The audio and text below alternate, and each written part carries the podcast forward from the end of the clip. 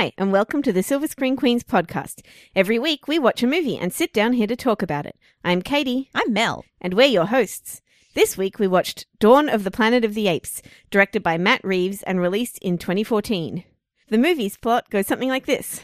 After a plague has wiped out most of the world's humans, intelligent apes have been living in relative peace until a small group of human survivors encroaches on their land and tensions rise.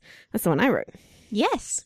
I realized halfway through it. Yeah. Well, i- if I if you there's one available, I steal it. okay. So, Dawn of the Planet of the Apes. Yeah. Um, we went to see Rise of the Planet of the Apes, which came out in 2011. I don't remember if that's the same director. Do you know if that's the same Uh, director? Well, luckily I have my internet in front of me, and I'll have a look. Because I was just I saw the name of the director and I was wondering. I, it's, Um, it's his name is Matt Reeves. Like it doesn't it's, it doesn't exactly stand out.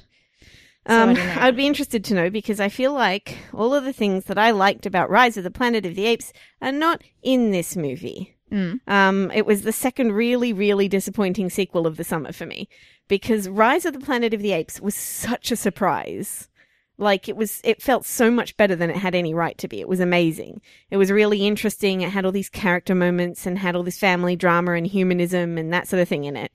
And it also had like one of the best, you know, mocap performances we've seen. And then this one didn't have any of that. I can't remember Rise that well, so I went into this one kind of not exactly keen. So I wasn't disappointed. I actually, I had there were a lot of things I found to enjoy in this one, but yes, just to answer your earlier question, different director. Ah. Um, and I don't know, I don't know if there's a plan to do all these movies. This one certainly seems to be setting up for a sequel. I don't know if there's any kind of overarching, uh, you know, idea of linking them together or whatever. But yeah, I have I have no idea. I, I there were some very specific aspects of Dawn uh, Dawn that I was really disappointed in, but at the same time, I actually quite enjoyed a lot of the issues that it raises and the things it made me think about. Yeah, I, I, I wrote that um, it tackles some interesting themes, and some of them it does really well. Like it, or it see you see these glimpses of it, do, them doing it really well. Yeah, but then yeah. It, it, it's, it. I think that instead of just embracing the fact that this was kind of a, a war movie, Mm. it sort of tried to bring in the family drama humanism aspect of the first one, Mm. and then that just fell flat. Like Malcolm and his family, I couldn't care less about. Um, I was like, well, if Keri Russell was the lead, like human, I would be all up in that. But since she's not, I don't, I don't care. Jason Clarke is rubbish. He's just really boring. He's really boring, and his He's- accent is awful. Yeah, yeah. well, that too. Like he's up against Cody Smith McPhee, who I didn't recognize. Like at the end Mm. credits, it went Cody Smith McPhee, and I was like, what? But um, because you know, kids they age. um, They do. Kid- Cody Smith McPhee is also Australian. Is he? Yeah, Ah, and he his accent. wait, is he that kid that you like babysat for a friend of his mother or something? no, no, no, so- That's he's American. That was Oh, um, right, that's Jacob Kogan, who Right, right, played right. little Sorry. Spock in Star Trek. right. So Cody Smith McPhee's Australian. I Yeah. didn't. I wouldn't have known that. Um, I But didn't know that. I knew either. the other guy was. Oh no, I did know that. What am I talking about? What's about? his name? Jason Clarke. Not not only does is the accent over the place a bit, but he just looks Australian. Like you know what I Mhm. mean? Like he's got a really Aussie sort of a face. He looks like he should be on hosting Rove or something. Like Well, Gary Oldman looks British too, but his accent is yeah, fine, but he's so- he doesn't. Yeah, um, also, I think I've seen more Gary Oldman do American lately than I have seen him do British. yeah. Um. So um, Yeah, he, yeah. he's But fine. thi- this guy just looks Australian to me. Yeah, and he was boring. Like I didn't understand what the point of having him there was. He was so dull. He was so like his family story was boring. And the other thing is there's no arcs for anybody in the movie except for basically Koba and Caesar, Mm. right? Like Koba is his um, second in command. He rescued him from a lab. I think I vaguely remember him from the first movie. Um, and Koba really doesn't like the humans because they experimented on him for years. It's a pretty fair reason not to like somebody. Mm. Um, but they have, you know, differences of opinion and it sort of all explodes. Um, and they're, the only ones that have any sort of characterization and story arcs to me. it's the apes movie. It, the humans are just, yeah.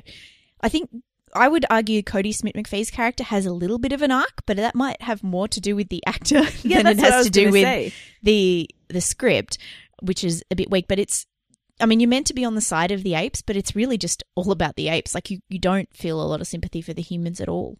Um, and Cody Smith McPhee and Keri Russell are both better than what they got in this. Poor Keri Russell was so good and she was really giving it her all. There's a couple of really wonderful scenes where she keeps talking and like a tear trickles out of her face and I'm like, where did you learn that trick? How do you do that? But she was so good and half of her lines were like, Malcolm, Malcolm, Malcolm! Like that was her role. And I'm Her just role, like, she was. you are so much, she was so much better than the role that she had. it's awful. I mean, we are um, proponents of the resurgence of Keri Russell, um, but she was. She was really good, and she is really talented. And she was reduced to the girlfriend who is. She was a doctor. I, th- I don't even know if she was a doctor. She was like a nurse or something. I, I got the idea that she was a doctor. I think that you meant to either you meant to think that she seems She to have worked. says she was no, they say she worked for the CDC, so we don't actually know. But it seems like she's got some medical knowledge, and Yeah. Yeah. Um, so she's entirely reduced to just like the girlfriend role and the healer role Mm. and nothing else. Um, but she still comes off better than Caesar's partner who does l- nothing. who is reduced to giving birth and damseling. Yeah. And, I mean, she's basically fridged. She doesn't get killed, but she's basically fridged in that something terrible happens to her Mm. in order to like spur Caesar on to try and, you know, Mm. be friends with the humans. Yeah, well, Like, and then she's- Caesar gets non-killed fridged in order to spur his son on. And she has a name in the credits. Oh, the Caesar's son has a um has a bit of a character arc. That's too. true. That's true. Um, she has a name in the credits, which is Cornelia, but you never hear it in No. the movie. Like, there's only one named female character in this movie, Yeah, and I don't remember her character and name. only two that have anything to do, which Um, is Keri Russell's character and um Mrs. Ape, Yeah. who Cornelia apparently. Um, and um, Kirk Acevedo, who is also quite a good actor, is reduced to just the most one-dimensional, boring villain character. Um, who I kept, I'm going to keep calling Charlie because I can't remember what his name is in the movie. It's something similar to Charlie. Carver. That's it. And he plays Charlie on Fringe. And Oh, so, like, I, so all I can see is Charlie. Like, that's the only thing that Mm. sort of got through. Um, so Charlie Mm. is a terribly written character. Mm. Like, he is, he is just a bad guy. And that's it. For the whole thing, all he does is hate apes. And he has no reason to hate apes. They even talk to him about the reason. And he's like, because of the simian flu. And Kerry Russell very wisely points out that uh, people made the simian flu. The apes had nothing to do with it. And he's like, well, who else am I going to blame? And she's like, I just told you. People. People made it. We did Blame this. people. Very- yeah, I know. oh. He he's like the guy who's got to stand in for how stupid the white American male is, and then he's, I they they kind of they don't really do that properly because I think there was this. well, he's not white either. Yes, well, exactly. Well, this is the thing. Like they're doing this thing where they try and show how stupid the white American male is, right? Because him and what's his name, Dave. I don't know. Even know what the the main guy's name is. Dave, Malcolm. Malcolm, and um and the other guy. Now, it admittedly only one of them is actually white, but they all they go into the um into the dam and they've got to clear a blockage. And instead of like a normal person getting out a chainsaw and cutting out the blockage, they blow the thing up, right? And I'm like, this is just a perfect example of the stupidity of the white American male, except that y- the way they've done it, it just, I think it, they, I think they missed making that point. Although Yeah. I think they were trying to. I think much better than that was the at the example at the end when Gary Oldman tries to blow up the whole tower. That's a better example. Yep. And you understand why Gary Oldman is doing it. Like it's I can understand his motivations much even though he's still a very thin character, much better than Charlie's because at one point the little tiny baby like gor- uh, ape comes and and is looking around and he hates that baby. Right. Well, it, that doesn't make any sense. Like they're playing with the baby ape, and he's like, "Rrr, "All apes are evil." Like he he is, what he is is like this one dimensional idea of. It's like a one dimensional idea of like a racist or a sexist in, in in that it is somebody who is overtly and obviously and loudly against something in all circumstances instead of the actual real life definition of what a racist or a sexist is, which is somebody who thinks that they're a perfectly normal person but has these prejudices. Like it doesn't, it's a really one dimensional way of looking at how oppression works. And they don't take any opportunities to make him more sympathetic. Like, I saw all these little opportunities where they could have made him a little bit more sympathetic. Like, at the beginning when he shoots Ash, you kind of understand why. Because, I mean, I, I tell you what, those apes are scary. Like I was driving home and a and a van was driving next to me and it was like, you know, 10:30 at night. Yeah.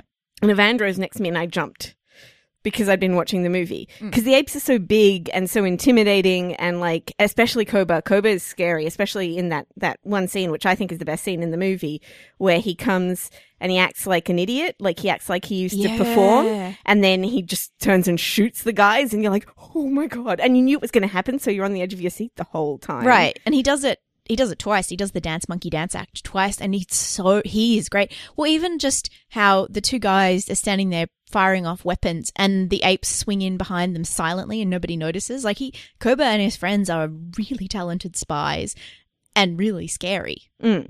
And Koba, I think, is probably the best character. Like Caesar's still a pretty good character, but Koba really, like the guy who plays him is called Toby Kebbell, and he must have put in a really good performance because Ko- Koba's very convincing Mm. and Koba's very scary. Um, and you totally believe it, like, but the thing is, right at the beginning of the movie, I was like, either Koba or Charlie is going to start this war. Mm. Like right at the beginning, you know, as soon as you meet the two characters, you're like, it's either going to be him or him, and that's it. Yeah. Yeah. Um, but still, it, he he had a much more nuanced performance and a much more, much more depth to him because you're like, well, I understand why he hates humans. Mm. They tortured him for years, Yeah. like, and you can see all the results of that. All his All- scars. yeah. and- yeah. And when he does the human work thing, that was terrific. Oh, that was amazing. When and again, that was this really wonderful scene that shows how colonialism worked and how humans came in and invaded other people's territory and just oh, I just need need something for some resort. I just need some natural resources. That's all I'm going to do. But in reality, they were invading another species' territory and they kept infringing bit by bit on their boundaries and their world. And I thought what it was exploring was really, really interesting there. That was interesting though, also because the apes. It, I mean, I don't think you can really argue that that was their territory in the first place. Well, no, but it Because was their territory at that know, time, right? But they like so the the the people were going back to get what they already had. yeah. Um, Yeah. I don't. I mean, I don't think that the motivations of like Malcolm. I don't think they're that bad, but also at the same time, you're like, well, why do you need to do all this? Stuff? That's the whole point, though. That's the whole point. The he's not doesn't intend to be a bad person. He doesn't intend to act like humans have dominion over all of nature and ev- all of its resources, but he does. See, I didn't get that because I don't think he does. Like, uh, he he's going back to get something that the apes aren't using. That like, so they're trying to power up the dam again. Mm. The apes aren't using the dam. Once they get the dam working, they don't really have to be there, and it was theirs in the first place. So I'm not really understanding. Like, I I I know the other the colonialism stuff is and the racism stuff and all that sort of stuff is kind of in other things, but I don't feel like that's necessarily the case in this in this point because But that was exactly how why countries argued in favor of colonizing certain places because they had a resource that But it isn't a resource. It's it's theirs. They built the dam. The humans built the dam in the first place. This Yeah. isn't a natural resource that's just there that but they it is water. felt like they had the right took to. the water, and But they yeah. already made it in the first place. Then the apes went and took it.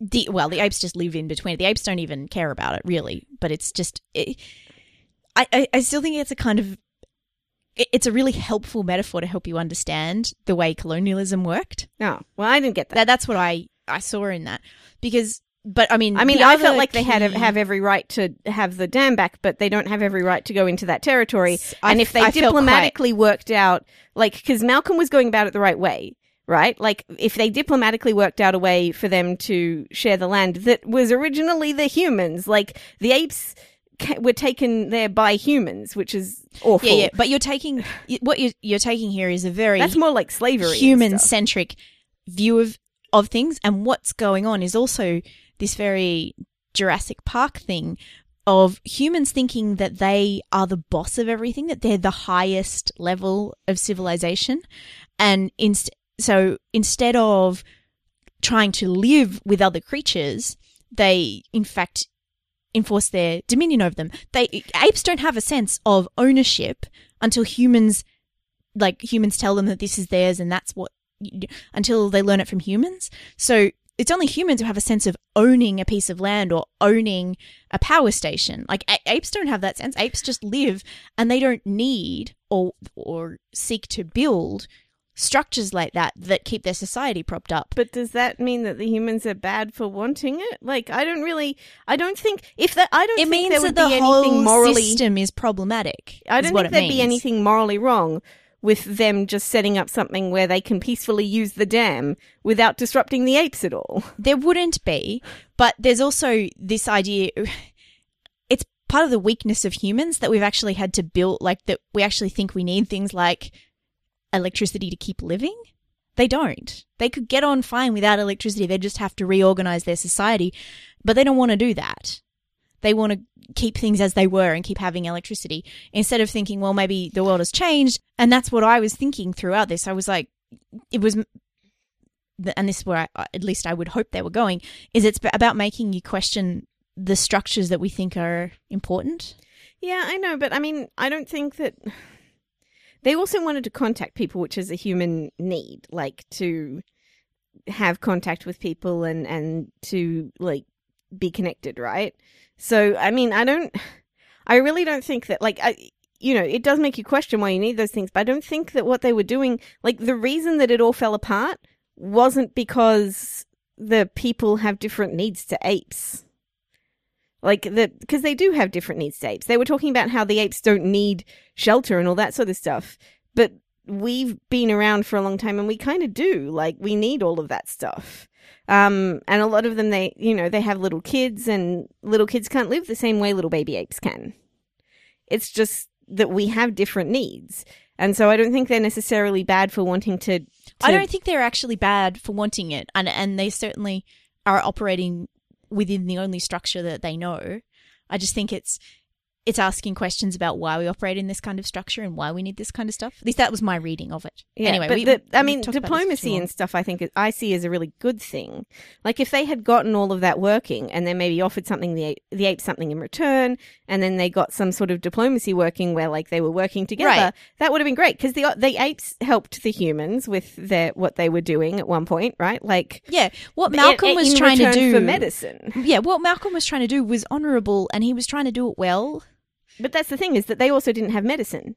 So without Keri Russell coming in and saving his wife, or his, I don't know, wife is probably not like the right term, but you know, without that happening, then none of that would have happened. So clearly there was some sort of exchange of, like that's that's what Yeah, that's what is they at the heart of diplomacy. Yeah, like and we that's what get they something out of it. Yeah, and and that's what they tried to do, and that was all perfectly fine. I just think it raises some important questions. Is all. Yeah, I know. I just don't. I, I don't see that the same way that you were talking about. Okay, yeah, that's fine. Um, but anyway, I, I, I, I didn't quite. I got frustrated with this movie a lot and bored a lot, and there were kids talking behind me the whole time as Oy. well. They um, left their parents and they were sitting a row in front of their parents and talking and then just saying stuff really loudly. Like, he's not dead. And oh, it's his son. And we're like, we know. Shut up. Anyway, um, yeah, I didn't think it was that. They had some really good ideas in there, but they didn't explore them particularly well. Mm. Yeah. See, I, whereas I actually thought they explored them pretty, explored the ideas pretty well, except that they were super hypocritical. Like they they were trying to explore all these really progressive ideas, and you have one female named character. And like two women with any kind of storyline in your whole movie. Really, guys? Really? That's not very progressive. No, I know, and and Anyway. um, I mean, the first one also had really big sexism issues. It had one female character as Mhm. well, um, but like the first one, all of those, uh, all the ideas were more cleverly um explored. I think. Mm. um, than this one because I think this one was trying to balance too many things. Like, what was Cody Smith McPhee um, traumatized by? It, It's not clear. Maybe the death of his mother. Right? Oh, I don't know. He, he could have been traumatized by the death of his mother. He could have been on the spectrum. That was the other, like he might have been on the autism spectrum. That was my other thought about him. But they don't say There's no- anything. Um, what And happened to people- Keri Russell? Yeah. Well, that again, it's clear that she's been through some trauma and her daughter has died. Like, but they they don't really go into much detail about that. And so it me it makes the humans a lot, even less sympathetic. Like you get one. Uh, scene of Gary Oldman finally charges up his iPad to look at photos of his dead family. Uh, it's um, It might have been in the bathroom at that point. Oh yeah, so he, It's also really long. yeah, it is really long. They get the electricity goes back on, and you hear the you know the noise an Apple device makes when it plugs into a computer to start charging. You hear that noise, and I was I was looking around like, oh, who is turning their phone on in the cinema? But it was a Gary Oldman plugging in his iPad, looking at photos. Yeah, they haven't got to iOS. Yeah, I was yet. definitely in, in the bathroom when Oh, they turned you the. go. Well, I saw them just turn the electricity back on, Mm. and that was it. Um, so yeah, I mean the humans were really duplicitous, and that would have been a perfectly good angle Yeah, to play. They didn't really even play that very much. They didn't play any of the angles for the humans very much. It was all about the apes, and so to have the humans, Mm. like they have to do more with the humans because it's a two sided war, right? Yeah. Well, yeah, exactly. It, it sort of, yeah, basically, it sort of makes the apes both the heroes and the villains because it, it puts the responsibility onto them for starting the war, but then it also makes them the only characters you're sympathizing with. And, like, well, I kind of wonder if Charlie really started the war earlier than that, than that by shooting Ash in the first place. yeah, well, it's, well, like, yeah. or that they started the war by going up there, although they didn't know the apes were there. That would But be if that my... had been handled better, Yeah, and and that's and again, it's trying to explore a quite a complex issue that seem that happens quite often. In that a war starts quite reasonably between two groups, or quite reason between two groups over something small, like uh, someone shooting an ape, but then you know one of the groups will have groups will split off into factions and fight amongst each other, and that kind of adds another dimension. And it's trying to explore that. I don't know that it necessarily does it with a lot of nuance or interestingly, but it, that's where it's going, I think. yeah, that's the problem. Is that that's where it's going, but it doesn't do it very well. I also thought that the use of CG was excessive. Mm. Um, and I thought that right out of the gate, because right out of the gate we have a long scene with just animals that are all CG in it. Mm. And I was like, you can tell they're all CG. When there's just a couple of apes on in in the shot, they look really realistic. But whenever you get like a big group of them or other animals interacting with them, suddenly it all kind of falls apart a bit. Well, yeah, and this is sort of at the heart of the problem, I guess, because the movie's about the apes. They're the ones we sympathize with. They're, it's their story, really.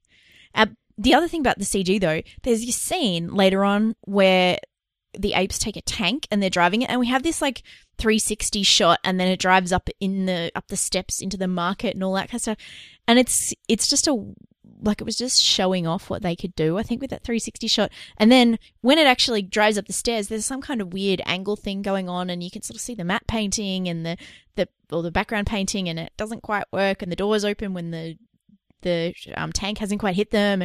No, the the tank didn't open the doors. The apes did. Oh, right. Well, that Yeah, makes the apes were opening but it looked doors. weird, Yeah. and it meant you thought the tank was going to open the doors, and then you see the the background painting, and it's So obvious. the, and but the anyway. tank shoots at the doors and then goes back a bit, right? But then the apes open the doors underneath it because you can see them trying Yeah. to open it before the tank comes up. However, the Um, 360 before that was excessive and show offy. Yes, I actually quite liked most of the war stuff. Not so much the tank scene, but most of the war stuff Mm. from Blue Eyes, the son's point of view.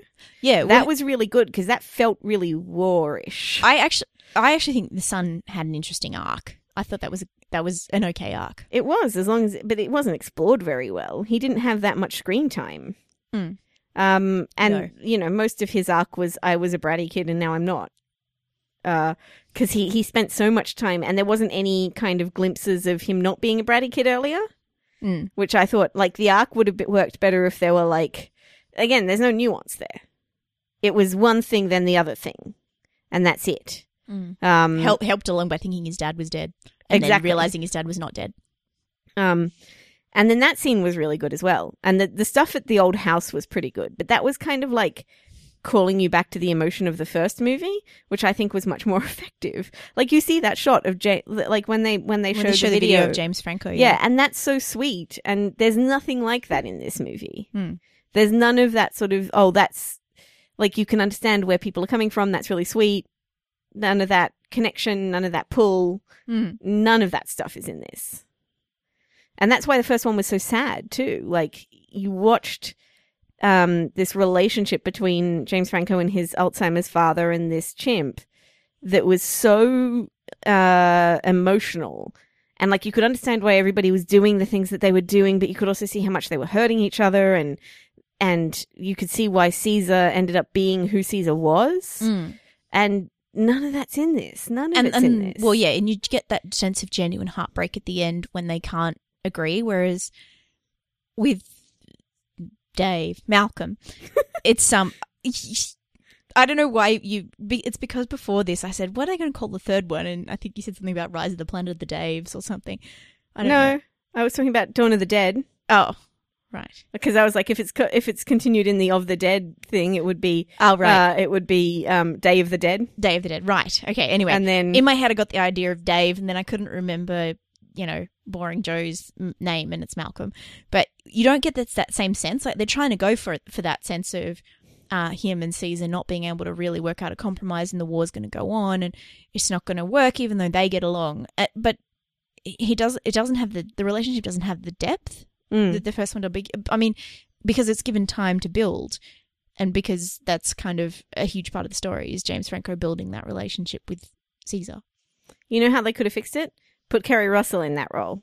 Mm. I'm sure she would have acted better, and then we would have been more convinced by it. Yeah, or just yeah, or if they had to have a guy, they needed to pick someone who was probably more experienced or better at carrying a film because Yeah. he's a re- he Jason Clarke is a relative unknown.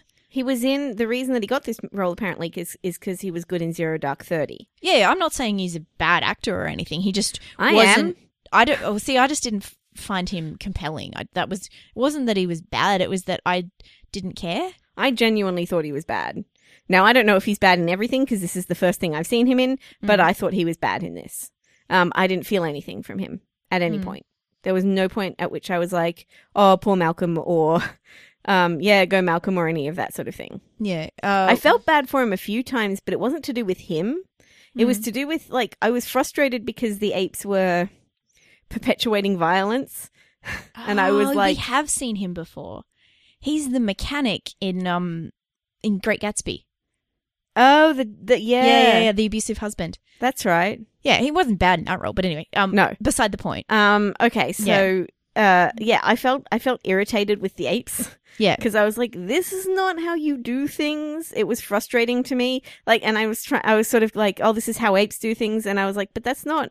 You're not showing like progress over the humans at this point." Mm. And they didn't at any point in the movie, which kind of frustrated me.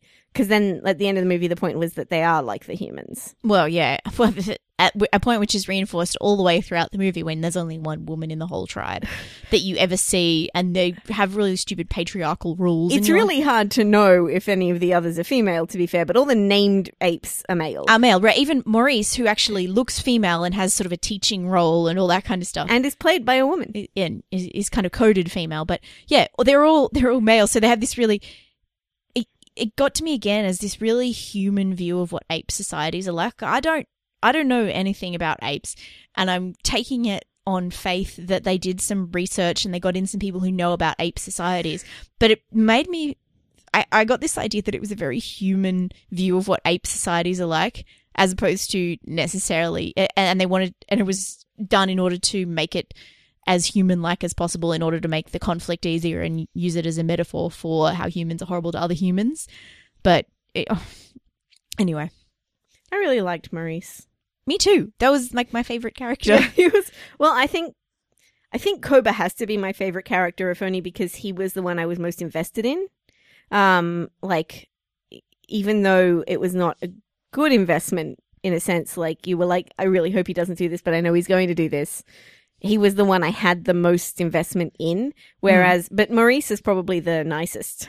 yeah, yeah. The- and there's a really sweet little burgeoning relationship between Maurice and uh, Cody Smith McPhee's character, who's I should look up Alexander. And it seems like everybody likes Maurice as well. Mm. Like Maurice is really, ni- and I remember Maurice Yeah. from the first movie. Right, right, exactly. Yeah. Well, because I mean, there's only so many giant orangutans you see, but and and what Maurice is just he seems to be respected among the apes and respected by the humans, and it's nice. Yeah, it is.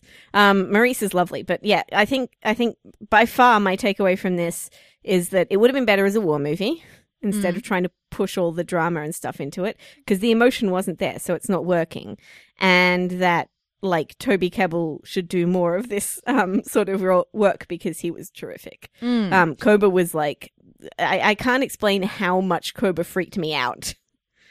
Like that's good. I didn't get freaked out, but that's good. I'm glad. no, I was on the edge of my seat through that whole the whole like dancing monkey type scene. Yeah. I was literally on the edge of my seat through that whole thing. And when the guns went off, even though I knew, knew it was coming, I jumped like a foot. Mm. But you know, I jump easily anyway. But that's not the point. I think Koba was like, and the the expressions and the amount of of like of expressing what he could what he was feeling and stuff was really Mm. really impressive like Andy Serkis level impressive you know Mm. like they both have that ability to project through the cg a, a really interesting performance Mm. Mm. um whereas i think the kid who played blue eyes wasn't quite as good at that um, most of the other apes weren't quite as good at that whereas like koba was really really impressive visually impressive and really powerful and like you felt the performance Mm. which is what Andy Serkis can do Yeah. um, and which is what zoe saldana did actually in avatar Yeah. Yeah. and nobody else really did in Avatar. You know, like they they were really great. Mm. Um, and the scenes between those two were really tense and electric as well. Mm. The Koba Caesar scenes are really interesting. Yeah, that relate. Well, I mean, that's kind of the most well-developed relationship of the whole thing because they're the most well-developed char- characters of the whole thing. yeah. Um, and you can see that that Caesar's sort of fatal flaw Mm. is that he has too much belief in apes. Mm. Um, and Faith in apeanity. Yes, I don't know how to say humanity for apes, so apeanity will do. simanity, Simanity. Yeah. maybe. yeah, that's Now you're make, making me think of them as little Sims. uh, they speak Simish. yeah. Um yeah, I think that was that was the best and most interesting Mm. relationship and he was the best character Mhm. by far. I just I'm so I'm so disappointed Mm. because I was so I was so excited by Rise of the Planet of the Apes. Like yeah, whereas I was like, I was going into this going, oh, I suppose I better watch it. I said I'd, I said we'd do it for the podcast, so I went into it like, eh, and I was like, oh, it's okay, it's fine. It made me think about interest. I think the thing is, uh, the best part of the movie is the stuff I brought to it myself. So all of the all of these things were ticked off in my brain because I've been doing a lot of reading about revolution and social structures and overthrowing the patriarchy and overthrowing capitalism, all this cool stuff. And I kind of just thinking about the way we organize our society. So in my head, I'd already done a lot of the pre-reading, I guess, and I've been thinking about this stuff, and it it, it just ticked off some cool ideas. So in that sense, I enjoyed it. In a lot of other senses, I was like, oh, this is getting a bit long. Are we going to finish it? Please don't kill off Keri Russell. She's so much better than this part. I wish I should, I could stop hearing her yell Malcolm. yeah, uh I had similar feelings like the thing is the the few scenes that were good were so good that it kind of elevated the movie a bit for me Mm. and I've been wavering between two marks for it since I saw it. Right. um, because there were those scenes, but also it was so disappointing in so many other Mm. ways. Um, I still think it looks pretty good, but I don't, I don't know why all that extra CG in the beginning was necessary. Mm. You know, when they're chasing, there's all the antelope or deer or whatever they are. Oh yeah, there's a stampede. It's Yeah, really yeah, yeah. weird. The apes set off a stampede. There's not really. and really it doesn't look better it. than the one in Jumanji. that was No. what I was thinking. Right. It's like this reminds me of Jumanji. Um, and that's that shouldn't be happening in this movie. Jumanji was made in like 1996. Um, Yeah, well, I, it just didn't seem necessary as well. It just uh, it was there to make the apes look a bit dickish, like to to make the apes look like they were trying to be like humans and have Mm. dominion over the other animals. It also was there to show the relationship between Caesar and Koba and his Right. son. Yeah, yeah, yeah, and the the warlike um attitudes of Koba and Blue Eyes. And also to give Blue Eyes the scrapes that made so him we really would recognize him for the rest of the movie. Because, like, the ones that we recognize, right? There's Koba, who's missing a lot of hair and has scars everywhere, Yeah, so he's yeah, very recognizable. recognizable. There's Caesar, who's the main guy, so we always know that it's him. Yeah, there's um Cornelia who looks like she's had surgery on her forehead, I think but I think it's meant to be a- like a crown slash tiara arrangement. I freaked out at the masks. Did you the masks that the doctor apes were wearing, like the bone masks over Yeah. their faces? I watched that and I was like, they're wearing masks. It just like for some reason that just made me laugh so hard the whole time that I was watching those scenes. I must have missed that bit. I don't remember. But it also it didn't work. No. But like that's clearly something they've picked up from humans. But I, I Mm. really liked that for some reason. Um, Yeah. I liked the school. I would have liked to see more more of the society and that sort of thing. Right. I think there was an interesting world in there that we didn't really get to see. I think they've done, like I was talking about before, I think they've done a bit of research into how ape societies work, but I didn't actually really we didn't really get to see it I think also other than how it's similar to ours. they're setting up for Planet of the Apes, right? Like it's Mm. very clear to me now that they're they're leading up to, The way it ends, it ends with a clear setup for a sequel. but also they put them in the cages, the people. Yeah, yeah. yeah. Um, and there's all these references to what's going to eventually happen. And um, this is something that Jelly leaned over and whispered to me during the movie. Jason Clarke was hired simply for his ability to look like Charlton Heston in the original. uh, yeah, Yeah, that's, that's, not it. worth it though. It's not worth it at all. Like to me, but also Anyway. Charlton Heston doesn't even like the apes. I know. Charlton Heston gets enslaved and then escapes, and then you you what was it? Damn, dirty apes! Uh, the you something to her. I don't know. All I can think of is for The Simpsons. Dr. Zaius, Dr. Zaius. Yeah. The musical episode. Jim Eh. kept saying that to me the whole time beforehand, and I was like, I don't get Simpsons references. I know Yeah. who Doctor Zaius is. Um, yeah, yeah, that's. but I know who Doctor Zaius is because of Reality Bites. Because It's alright. I know a lot of things because of Reality Bites too. Ben Stiller has a little Doctor Zaius doll in Reality Bites. No. Anyway, um, so yeah, Yeah, yeah, Because I haven't seen. I've oh, it's seen a different. It's a yeah, but anyway, it's a totally different character. But I think it's meant to to look a bit like Charlton Heston. Yeah, Charlton Heston. Well, for for example, he would never be so anti-gun. So you know, he he would he would be with Gary Oldman trying to shoot them. Anyway, The gun scenes were interesting. well, yeah, th- I that's again that's something really interesting that they explore about the dangers of guns and uh, the. Uh, complete utter stupidity of them all, and you know Caesar trying to destroy them, but Koba going, "No, f- it, we're just going to use them." Yeah. Uh, but then they didn't really do any. They didn't really go anywhere. Well, I it. think they were It- not very brave. Ideas.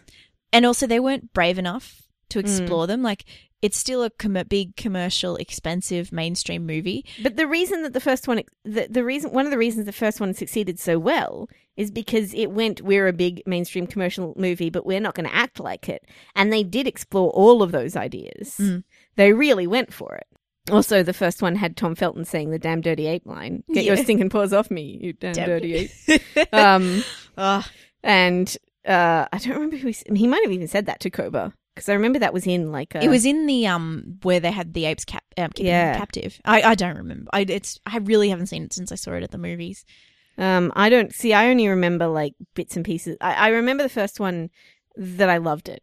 Um, Yeah. I remember that I came out of it going, "This is way better than this kind of movie has any right to be." It's so the opposite of what the old ones were, which were like campy and fun, Mm. um, but still had those kind of elements of interesting things. yeah. See, I came out of it having enjoyed it. But I also quite enjoyed this one. Although now that I've talked about it with you for all this time, I don't want to give it as high a mark as I was planning on giving it. Anyway, Don't let me sway you. I just didn't like it. no, I know. Uh, yeah, whereas I actually quite enjoyed myself while I was watching it, but I think I might have convinced myself that it's better than it is by just you know spending the whole uh, because I had time to sit and think really in the movie instead of actually fully paying attention. I don't know. See, the time to sit and think for me was, I don't know. Some of the time I was like, "Yeah, that's really interesting," and some of the time I was like, "This is really annoying." Hmm. and that's not something I want to be experiencing at the movies. Mm. And I, like, if I'd been really interested, to be honest, I probably wouldn't have gone out to the bathroom. no, You know, I would have just held it till the end. But I wasn't that into it. no. Um, I did quite like Gary Oldman. I wanted more of Gary Oldman. Mm. Well, he's always he he's done this string of sort of slightly dodgy big commercial movies, But and he's, he's, always, always done that. yeah yeah, but he's always the best thing about them too. Like he, you know, what about um first? No, Con Air. No, the what's the one where he's on the plane? He's the terrorist on the plane, and he's trying to kill the president on the plane. Air Force One. Thank you. Well, yeah, I mean that's basically Gary Oldman's career, isn't it? It's like every so often he'll do like small British film, but most of his career has been made up of the Sirius Blacks. You know, doing do being really really good in a really tiny part in a movie that's not nearly as good as he is. Yeah, I wouldn't really put Harry Potter in that boat because I think pretty much everybody good and British is in Harry Potter. Um, Yeah, except yeah, for but- that age group that we've talked about. But I think Yeah. actually more like Air Force One, this RoboCop, Fifth Element to Yeah. uh, what he did. Like Fifth Right. Element, come on, this is like, a classic Gary Oldman mo- role, right? And he's he and like Keri Russell, he puts everything into it yeah, and does a really good job of it. Yeah, and that's the thing. Actually, this role is very similar to his role in RoboCop. I think. Mm, oh Um, yeah, yeah. So very similar. Like I don't, I don't begrudge him doing roles like this. I mean, they pay the bills. I've no doubt. But it's not just that. I think every role that, like the majority of roles that he do he does. The majority of roles that he does are like this. They, he has no idea whether they're going to be good or not when they first start out. Dark, he was in the Dark Knight movie, the Mm. Batman, no, the, the Yeah, he was reprise of Batman, Gordon. right? Yeah. Like, I don't think that when he first gets these, he knows whether they're going to be good or bad. He just goes, Right. puts everything into it, and sometimes they're great, and sometimes they're not. Yeah. And regardless of which, we'll have a good Gary Oldman performance. Yeah. And we get a good Keri Russell performance. And you know how I love Keri Russell. I know, but I wanted, I actually I want more for her. consistently through the whole movie was going, I would like this person so much more if it was Keri Russell when Mm. I was watching Malcolm. She, she would have made a much better lead. Much and she's better. got the experience to carry the film. Like uh, Jason, what's his face, Clarke is not he he's not young, but he's not an experienced actor. He's an, he's only been around. He hasn't been on He's the scene. He's green. Yeah, he hasn't been on the scene that long. Keri Russell's been acting since she was a teenager, and she's really strong, and she can carry a movie like this And- Physically as well. Like, did you see her muscles in this? Holy oh crap. my gosh! Yeah, it was another Emily Blunt moment. I'm like, I need to do some push-ups. She Um, looked great. She did well, yes, physically can carry. Yes, she probably could carry it physically, but she's also got the emotional depth, and I think also the kind of role where she's a, a diplomat and a healer would suit her. It, it, was suited to this character. Yeah. Mm. Yeah, I think she could have played his role really well. Yeah, like she could have been the the leader, and she could have had a you know slightly beefy husband who who was coming along to help her, you know, clear the debris out. Like that would have made more sense. He could, he could have been her sidekick. I also would have really liked it if, um, like all those scenes were exactly the same, where she sort of stands. At, he he would be standing at the doorway. I can't believe you're going off to do this. Do you really think it's okay? You're so brave. I want to come with you. And then the other one where he she like kneels next to him while he's sitting at a desk. Yeah, I, w- I would love to see that with them them reversed, Wouldn't it right? be Like, amazing to watch that so reverse? Sexist those Mm. bits, like they're just these little tropes, but they're really, really Oh yeah, they're just like a lot, like really, really reinforce female It's Yes. just ugh. she she did that in this movie a lot of the time. yeah, and that was a lot of what she had to, she was given to do, and she was, ah, I, I just felt sorry for her because she was so much better than that. And it would have been great to see them reversed. Like see Mm. them swapped around, and he, she, he would be her son, and then the. Although we've seen that a million times too, so that wouldn't They really seemed have made the, much the a scenes between the two of them seem to have been written by someone who'd never been in a relationship. Like I got, they just seemed to have really cliched lines where the wife was really submissive and her, like they'd learned everything they learned about relationships. They'd learned from say some sitcom where you know everything they learned about wives is that wives are nagging and they want to stop you doing fun things, but they want to come along. Like it just didn't seem. They didn't strike me. It didn't feel real. I don't think that's the case. I think it was more the case that she was doing basically what Freida Pinto did in the first one and, and what women do a lot of the times in movies, which is she was providing like the soft feminine side to things. Yeah, yeah. Where it was like, oh, I have to protect the children. He Yeah, wanted what I her to stay Like- back and protect the children. But then the kid was like, no, I'm coming too. And he was like, fine. So, yeah, Um, that's what I mean. Like somebody wrote this who learned everything they know about relationships from movies. Like I don't. I, it just feels it didn't ring true Yeah. as a relationship to me. It would there was too much submissiveness on her part. But the whole one of the problems I had with the whole movie was the tropified nature of it. Everything was tropes. Yeah, Everything was tropes. There's the And kick the dog moment. There's the themes. save the cat moment. There's the like everything was we have to do this for this character and we have to do that for this character without actually building characterization. Yeah. Um and that was the 'Cause- problem. yeah, exactly. That's that is the problem. Mm. Um Yeah. And and if they had focused on the things that were really good about it, they could have made a really good movie, but they didn't. They focus they their focus was too split. Yeah, Um well, they, they were too. Yeah, you're right. They're too busy caring about big ideas and big tropes and big themes, and not about actually making this story work for these people in this situation. and not focusing on one of those big themes in order to actually carry it to its logical end. Yeah, not not really exploring any of it. yeah. properly. Anyway, we should probably wrap up. We've done heaps and heaps longer than we need to. Um, yeah. So, what are you giving it? Um, I'm going to stick with two stars. Right. I'm going to go with three and a half because I liked it more than you. Okay, because I was I've been wavering between two and a half and two. Mm, it's two and a half on your blog. That's why. I yeah, I know, and I had two on my live journal, and Uh, I have two and a half in my book, and now I've done two. Like I can't decide because I can't. Like it's it disappointed me so much. But I also recognize that there's some quite good things in it. Uh-huh. and so that's why I'm wavering so much. fair enough. Uh, That's fine. It's just interesting. So it's 2.25 stars from me. Oh boy. I don't have a shortcut on my keyboard for that, so I'll just give it two. Anyway, so thank you very much for listening to the Silver Screen Queens podcast. If you want to read the show notes or find old episodes, you can do that on our website, silverscreenqueens.com.